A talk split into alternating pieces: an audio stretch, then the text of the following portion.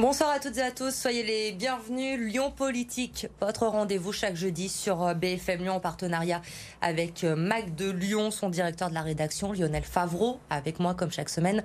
Bonsoir Lionel. Bonsoir Elodie. Et cette semaine, Lionel, nous allons revenir bien sûr sur les résultats du premier tour de l'élection présidentielle dans le Rhône, comment ont voté les Rhodaniens, qui s'est mobilisé, comment analyser vos choix? Paul Bacot, politologue, et Ninon Lagarde de l'association Tous élus sont nos invités ce soir. Bonsoir à tous les deux. Bonsoir. Et merci d'avoir accepté euh, notre invitation. Alors il y avait une grande inconnue hein, avant le premier tour de cette élection, c'était l'abstention bien sûr. Les observateurs redoutaient qu'elle soit très forte. Dans le Rhône, elle s'élève pour ce premier tour à 21,64%. Il y a 5 ans, 21,55%. On reste donc assez stable. Hein. Chez nous, la participation a été plus forte qu'au niveau national. Paul Bacot, comment devons-nous analyser ces chiffres? Alors en matière de participation, il n'y a pas d'événement majeur au niveau national ni au niveau euh, local. On retrouve euh, quelque chose d'assez, euh, j'allais dire, d'assez classique à la fois en niveau. Effectivement, on ne bat pas de record ni dans un sens ni dans l'autre. On est on a la confirmation que l'élection présidentielle mobilise davantage que les autres scrutins, même si c'est un peu moins que la moyenne des précédentes présidentielles, mais c'est quand même pas le plus mauvais score de participation. Vous aviez une crainte, vous, sur cette abstention avant le premier tour? Ah bon, on pouvait euh, imaginer pas mal, pas mal de choses, mais en gros, quand même, les enquêtes nous, euh, d'intention de vote euh, nous conduisait à peu près dans la, dans la, bonne, dans la bonne direction. Il y a peut-être eu un petit sursaut, euh, plus que près, plus qu'on aurait pu l'imaginer, disons, hein, dans, les, dans les derniers jours, c'est tout. Et puis sinon, pas de surprise non plus, au sens où la structure de l'abstention, ou la structure de la participation, ça revient au même, est inchangée. C'est toujours les mêmes catégories qu'on retrouve, les jeunes les moins instruits, les moins euh, pourvus économiquement, euh, qui, les catégories dites populaires, euh, qui, s'abstiennent le plus. Donc, justement, comment vous analysez ça? Pourquoi d'un quartier à l'autre, il y a l'un et l'autre La question s'adresser. Pourquoi il y a autant de différences? Lyon, il y a un sursaut, c'est même trois points de, de moins qu'aux dernières élections de mémoire, alors que à Vaux-en-Velin, par exemple, on est 20 points de plus que la moyenne départementale. Euh, certes, il y a la structure sociologique, mais les différences sont peut-être pas plus, peut-être plus nettes qu'à d'autres élections. Euh, je crois qu'il y avait encore plus d'abstention aux élections municipales et régionales dans, dans ces quartiers. Donc il y a un sursaut quand même pour la présidentielle, mais une différence très sensible. On a les mêmes marqueurs euh, sociologiques euh, qu'à chaque élection et Vaux-en-Velin bat des records à chaque élection et euh, le fait cette fois-ci de la même manière. Il n'y a pas de nouveauté. Pour autant, ça reste énormément.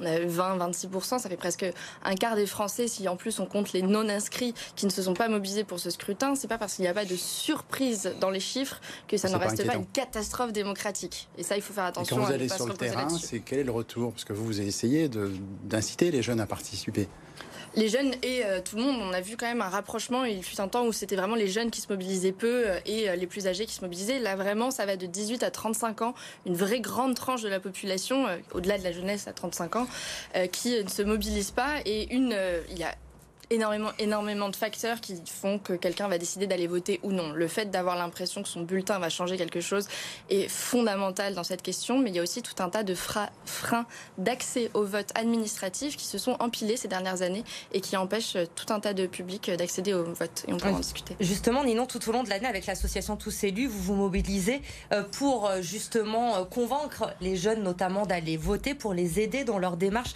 Vous l'avez fait encore pour cette élection. Dimanche, vous étiez à Pour inciter encore les, personnes à aller euh, voter. Qu'est-ce qu'elles vous disent quand vous les rencontrez? Pourquoi ils ne veulent plus aller voter aujourd'hui? Quel est le ressenti que vous avez? Nous, notre rôle, il n'est pas de convaincre d'aller voter, parce que c'est pas le jour du vote qu'on va permettre à, quelqu'un de, qu'on va convaincre quelqu'un d'aller voter après euh, des années euh, euh, de gouffre qui se créent entre les politiques et les citoyens. Ce n'est pas le jour J. Par contre, nous, notre rôle, il est de faciliter l'accès au vote, notamment d'aider les, citoyens à trouver où est leur bureau de vote, à savoir faire une procuration, à déménager leur bureau de vote au, au bon endroit. Et on a eu énormément de freins, notamment ce dimanche, où le site du gouvernement qui permettait de savoir où est son bureau de vote a été submergé de demandes et n'a pas euh, été assez solide et toute la journée a empêché des milliers potentiellement de citoyens de trouver l'adresse de leur bureau de vote pour pouvoir s'y rendre. Paul Bacot. Oui, dans ce rapport euh, entre la participation et l'âge, il y a toujours une question qui se pose qui est, fondamentale. Est-ce qu'on est en présence d'un effet d'âge ou d'un effet de génération? Et, le fait que euh, l'abstention forte, plus supérieure à la moyenne, semble euh, augmenter en âge, en quelque sorte, laisserait plutôt penser que c'est un phénomène de génération et que la dite génération en vieillissant continue à, à s'abstenir.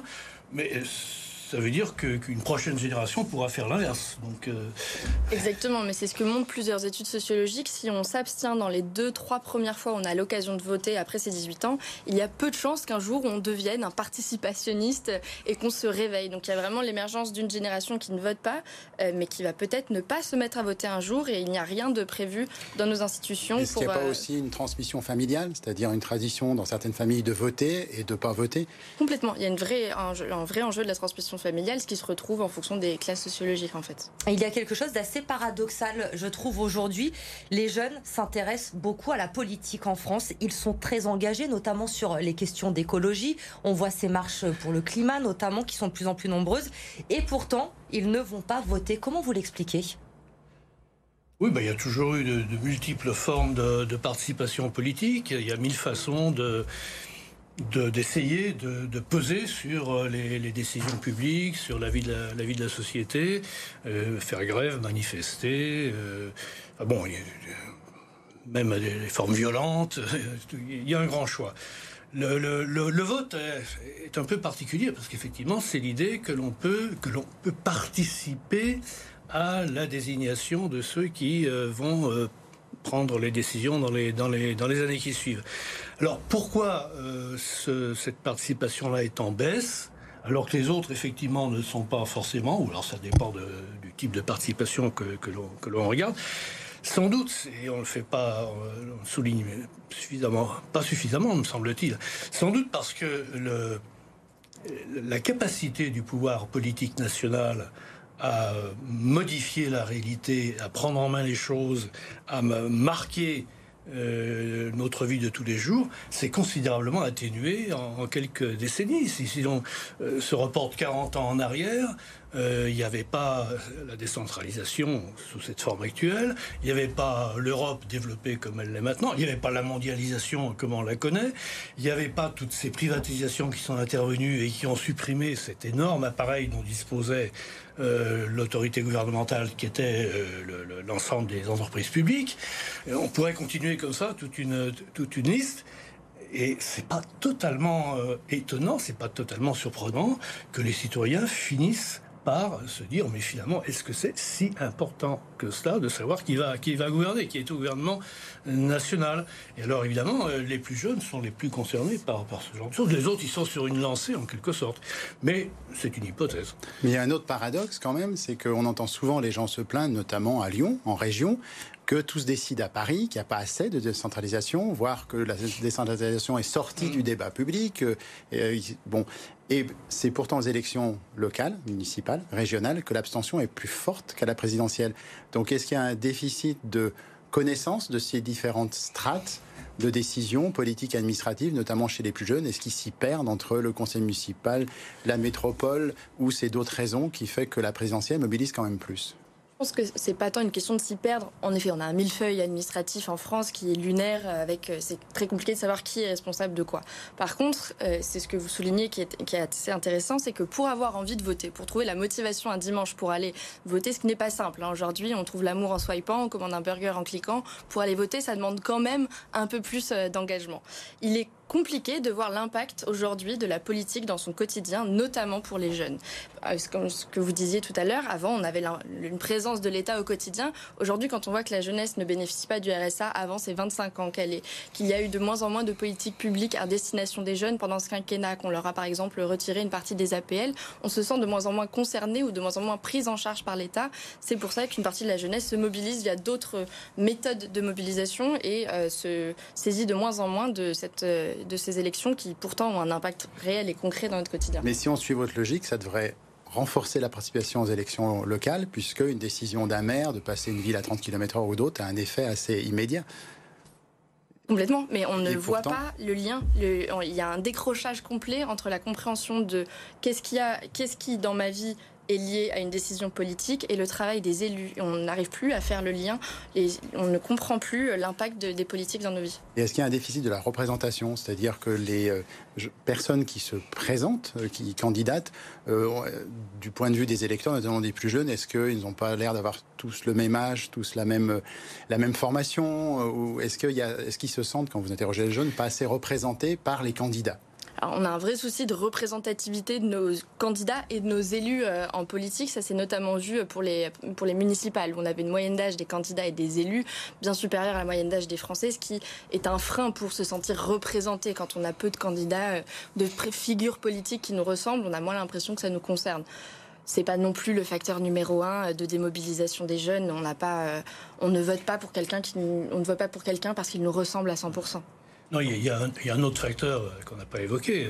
C'est aussi le fait que pendant de longues années, on a eu l'impression, à tort à raison, beaucoup ont eu l'impression que les changements n'étaient pas considérables quand il y avait alternance. Bon, il y a eu les, problèmes de cohabitation et puis des alternances relativement douces.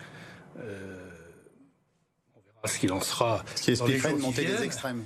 Mais oui, mais justement, euh, si, si, demain il devait y avoir un changement de majorité, cette fois-ci, ça serait peut-être beaucoup plus sensible que ça ne l'a été lors des précédents scrutins. On va s'intéresser justement maintenant aux résultats dans le Rhône, les résultats de ce premier tour. Si Emmanuel Macron et Marine Le Pen sont qualifiés pour le second tour de cette élection présidentielle, chez nous, dans le Rhône, le duo gagnant, c'est Macron-Mélenchon. Le candidat de la France insoumise a terminé en deuxième position avec 25,20% des, suffrages, 30,6 pour Emmanuel Macron, 16,5 pour Marine Le Pen. Euh, Jean-Luc Mélenchon qui gagne près de 6 points en 5 ans. Paul Bacot, cette percée de Mélenchon dans le département du Rhône, elle vous a surpris? Euh, S'il n'y avait pas les, enquêtes euh, d'intention de vote euh, oui, il y aurait sans doute de la surprise, mais contrairement à ce qu'il est de bon ton de dire, à savoir que les sondages se trompent euh, et trompent les électeurs, non, manifestement, ils nous ont parfaitement donné euh, l'évolution de l'opinion publique, et on a bien vu qu'il y avait un phénomène dit de vote utile, hein, dit de vote utile pour toutes sortes de raisons. les gens à gauche ont considéré, enfin des gens à gauche, ont considéré que euh, c'était sur Mélenchon qu'on avait le plus de chances d'exister en quelque sorte. Mais ceci étant dit, pourquoi? Parce que, et c'est là l'affaire principale, à, Lyon, dans l'Rhône comme euh, en France, il y a un électorat socialiste, social-démocrate en France qui existe, comme dans les autres pays comparables aux nôtres, qui est de l'ordre de 20%, un peu plus, un peu moins, je ne sais pas. Qu'est-ce qui s'est passé? Il s'est passé qu'il y a 5 ans, toute une partie a été emmenée par Emmanuel Macron. Euh, tout l'enjeu dans cette affaire pour les, socialistes, c'était évidemment de récupérer au moins en partie cet électorat macronisé. Euh, ça n'a pas été le cas. Alors pour des raisons sur lesquelles on, pourrait réfléchir, effectivement, mais ça n'a pas été le cas. À partir de là, effectivement, le, socle euh, devenait très, très faible, et du coup, Mélenchon pouvait attiré euh, dans une optique de vote utile. Il a attiré notamment euh, les jeunes. Hein, Ninon Lagarde, il a réussi à mobiliser, à faire voter les jeunes, Jean-Luc Mélenchon. Complètement. Et ce qui se passe dans le Rhône est assez similaire, euh, comme tout département avec une grande métropole, à d'autres départements avec des grandes métropoles. On voit que les extrêmes reculent, ce qui a laissé plus de place euh, à Mélenchon pour. Euh, et c'est un, un, département jeune, le Rhône, ce qui lui a permis d'arriver en deuxième position. Il a en effet séduit une grande partie de la jeunesse. N'oublions pas qu'il y a quand même une grande partie de la jeunesse qui s'est tournée vers Marine Le Pen hein, dans ces élections. Toute la jeunesse n'a pas entièrement voté pour Mélenchon. C'est un signal aussi à, prendre en compte. L'électorat du Front National n'est plus n'est pas qu'un électorat euh, de Mais personnes. les jeunes qui se sont dirigés vers deux candidats aux extrêmes. Alors Mélenchon, qui s'est quand même bien éloigné euh, de l'extrême pendant toute sa campagne, qui a euh, ouvert le champ dans sa campagne, qui allait chercher différentes personnalités de la société civile, d'ONG, de mouvements climat, de mouvements antiracistes, qui a permis aux jeunes de se raccrocher à cette candidature. il a fait une très belle campagne, il est présent sur le terrain avec énormément de militants, de jeunesse, en mettant en avant des personnalités jeunes dans ses meetings qui ont permis de, de ne pas tout centré sur sa personne pendant la campagne, ce qui, à mon avis, séduit beaucoup les jeunes. Paul Bacot, franchement, vous avez de l'expérience. Est-ce que vous auriez imaginé un jour Jean-Luc Mélenchon faire un tel score dans la ville qui a élu Raymond Barre? C'est le signe de quelle évolution? Disons qu'avec l'expérience, on finit effectivement par comprendre que tout est possible. Donc on pourrait, déjà répondre ça. Non, c'est vrai que c'est le fruit de, c'est le fruit de, toute une série d'éléments de, conjoncture. Je reviens à ce que je disais il y a un moment pour compléter. Qu'est-ce qui a fait euh, que euh, l'électorat la partie de l'électorat socialiste parti chez Macron n'est pas revenu? Euh, J'aurais tendance à dire que l'un des facteurs décisifs, ça a sans doute été la pandémie du Covid. Pour une raison simple, c'est que cette pandémie du Covid a eu deux conséquences. Elle a empêché euh, Macron, Emmanuel Macron, de poursuivre euh, l'accomplissement de son programme libéral euh, sur les retraites, mais sur d'autres points aussi. Et du coup, ça a rendu beaucoup plus facile et sa facilité, ça a rendu plus possible, le, davantage possible, le, maintien d'un soutien de, gens de gauche à, Macron. Et puis d'autre part, surtout, ça l'a amené à faire cette politique extrêmement interventionniste. Une économie pratiquement euh, dirigé par l'État, euh, toute une partie de la population pratiquement payée par l'État pendant des mois et des mois. On était même au-delà de la social-démocratie. Et, du coup, euh, ça a sans doute entravé un éventuel ou un possible retour de, l'électorat socialiste à son point de départ. Pour revenir à Lyon, c'était quand même une ville historiquement modérée. Euh, est-ce que le vote Mélenchon veut dire qu'elle se radicalise ou est-ce que c'est un vote urbain ou est-ce qu'au fond le vote Mélenchon à Lyon n'est pas forcément la même composition que le vote Mélenchon qu'on voit à Vaux-en-Velin, Givors ou ailleurs? Il y a sans doute des, différences, bien sûr. Le vote Mélenchon est très fort à la Croix-Rousse, donc certains, pas à certaines facilités, diront que c'est un vote bobo, etc. Bon, c'est pas le cas à Vaux-en-Velin, c'est certain. Mais euh, globalement, je pense pas qu'il y ait de grandes, qu'il y ait de grandes spécificités, si ce n'est que, alors, dire que Lyon vote Mélenchon, faut, faut quand même euh, relativiser. Il faut quand même quand modérer un petit peu. C'est quand même une évolution. Oui. Et, puis, il ne faut pas oublier que c'est un, vote qui, agglomère des gens qui n'étaient pas mélanchonistes, mais qui c'est le vote utile. Quoi. Le vote utile, effectivement, puisqu'on le voit, les écologistes, à peine 6% dans la métropole, 8% à Lyon, alors qu'ils ont gagné les dernières élections les écologistes finalement se sont euh, rabattus dès le premier tour sur Jean-Luc Mélenchon euh, pour euh, pouvoir faire ce barrage à Emmanuel Macron, à Marine Le Pen Surtout un barrage, je pense à à Madame Le Pen, euh, éviter qu'elle soit au deuxième tour, qui était la meilleure façon d'éviter son élection, euh, effectivement, à, l'issue du, deuxième tour. Euh, je crois qu'il y a eu un vote utile du côté des écologistes aussi, hein, ça c'est parfaitement clair. Et puis il y a aussi, il faut le dire, une, une illusion d'optique sur les municipales. A souvent présenté les choses comme relevant d'un raz-de-marée écologique, d'un raz-de-marée vert. L'attention était très forte. Il n'y a pas eu de raz-de-marée vert. D'abord, il y a eu très peu de participation. En plus, euh, cette euh, forte abstention due au Covid, autre effet Covid, a frappé, si l'on peut dire, euh, les catégories qui étaient les moins à même de soutenir les écologistes. Donc, du coup, ça fait monter le pourcentage de, vote écologiste. Et puis de toute manière, la victoire, elle a été acquise dans une vaste coalition euh, très complexe. Alors justement, vous parlez de coalition. Le soir du premier tour, Grégory Doucet et euh, Bruno Bernard se consolaient en quelque sorte en, affirmant que ce vote Mélenchon, ça montrait une appétence pour leur politique puisque ça ressemble à leur coalition. Vous trouvez ça juste ou un petit peu exagéré? Bah, je, ne sais pas ce que, à quoi va ressembler et les conséquences en termes de, en termes d'accords électoraux, c'est encore extrêmement difficile à, difficile à dire. Euh, Est-ce qu'on peut faire des passerelles, interpréter euh, un vote présidentiel par rapport à une situation locale, ou, est-ce que c'est pas de plus en plus déconnecté? Alors, comme vous le dites, c'est de plus en plus déconnecté. C'est l'un des éléments qui frappe le plus. Quoi.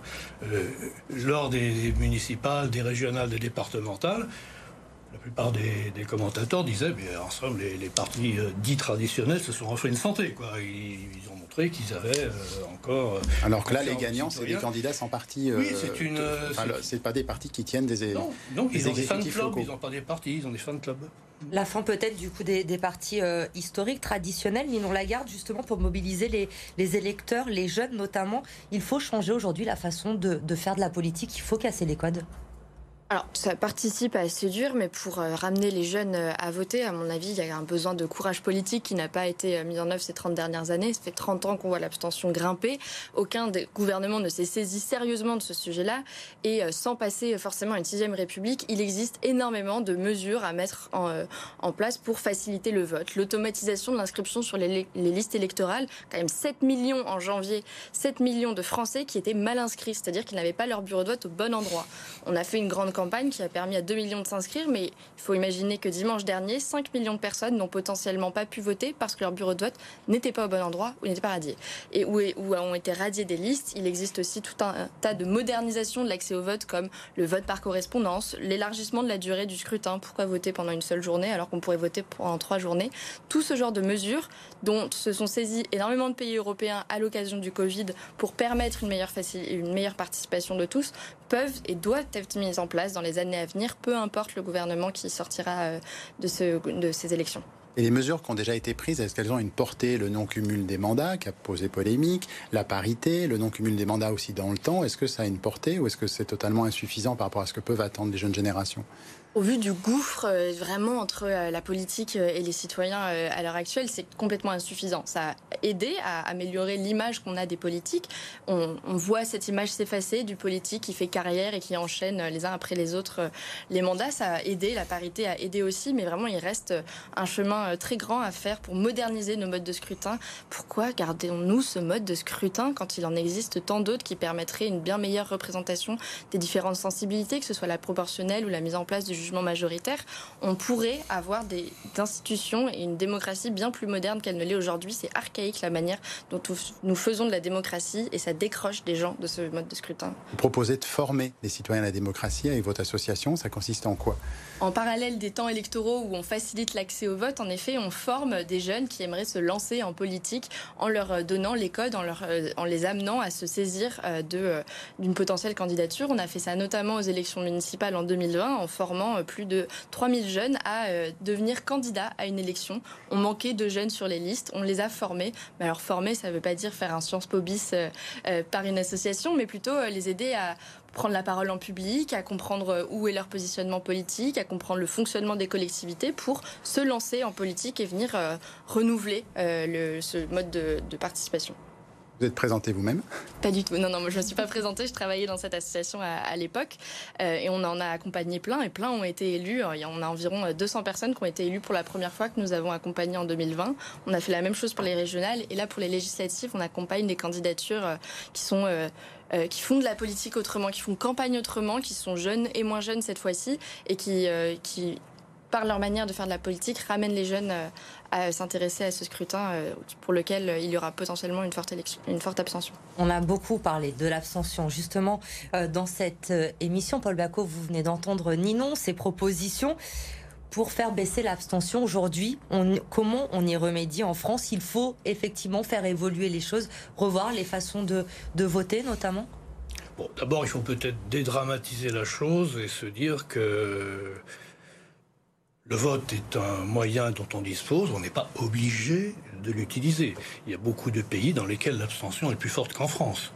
Euh, donc il ne faut pas non plus forcément rester sur cette idée qu'un bon citoyen doit obligatoirement se déplacer chaque fois qu'il est convoqué. Ce qui ne veut pas dire que je sois partisan du laisser aller citoyen, mais il faut quand même relativiser un petit peu, hein. relativiser un, petit peu par rapport à d'autres pays. Euh, ensuite, le, vote a un caractère euh, rituel. Euh, c'est pas seulement une, technique. Hein. C'est un rituel républicain qui a ses codes, des traditions. C'est pas forcément évident de changer tout cela. Euh, parliez d'expérience tout à l'heure le, thème du, changement, du, vote autrement, il faut que les citoyens reprennent le pouvoir. On l'a entendu il y a 10 ans, il y a 20 ans, il y a 30 ans, il y a 40 ans, c'est quelque chose d'assez. Il y a eu des listes citoyennes à Lyon, euh, notamment. Oui, oui, il y a eu des gammes dans les années 60. Enfin, régulièrement, des, forces politiques ou des groupes euh, citoyens, de citoyens, euh, prennent cette thématique pour essayer d'avancer, pour essayer d'obtenir un certain nombre de, choses. Ça ne veut pas forcément dire euh, qu'il y a un passé euh, idéal en matière de participation politique et un avenir, il y a un présent qui serait détestable et un avenir qui permettrait peut-être de revenir à un âge d'or. Mais cette mobilisation des jeunes, c'est encourageant quand même. Ah, bah, bien sûr, bien sûr. Une dernière question, on n'a plus beaucoup de temps. Nouveau duel Emmanuel Macron-Marine Le Pen, donc le dimanche 24 avril, pour ce second tour de l'élection présidentielle, le même qu'il y a cinq ans. Est-ce qu'il faut s'attendre, du coup, à plus de participation, plus d'abstention, selon vous Les électeurs vont être mobilisés ou pas avec ce duel? Alors, ce qu'on sait, c'est que il y a d'autant plus de participation qu'il y, a davantage de gens qui se sentent représentés par les candidats. Euh, sait bien que toutes les fois que la gauche a été éliminée, quand la gauche a été éliminée, euh, la participation a baissé. Euh, là, c'est un peu pareil. Hein.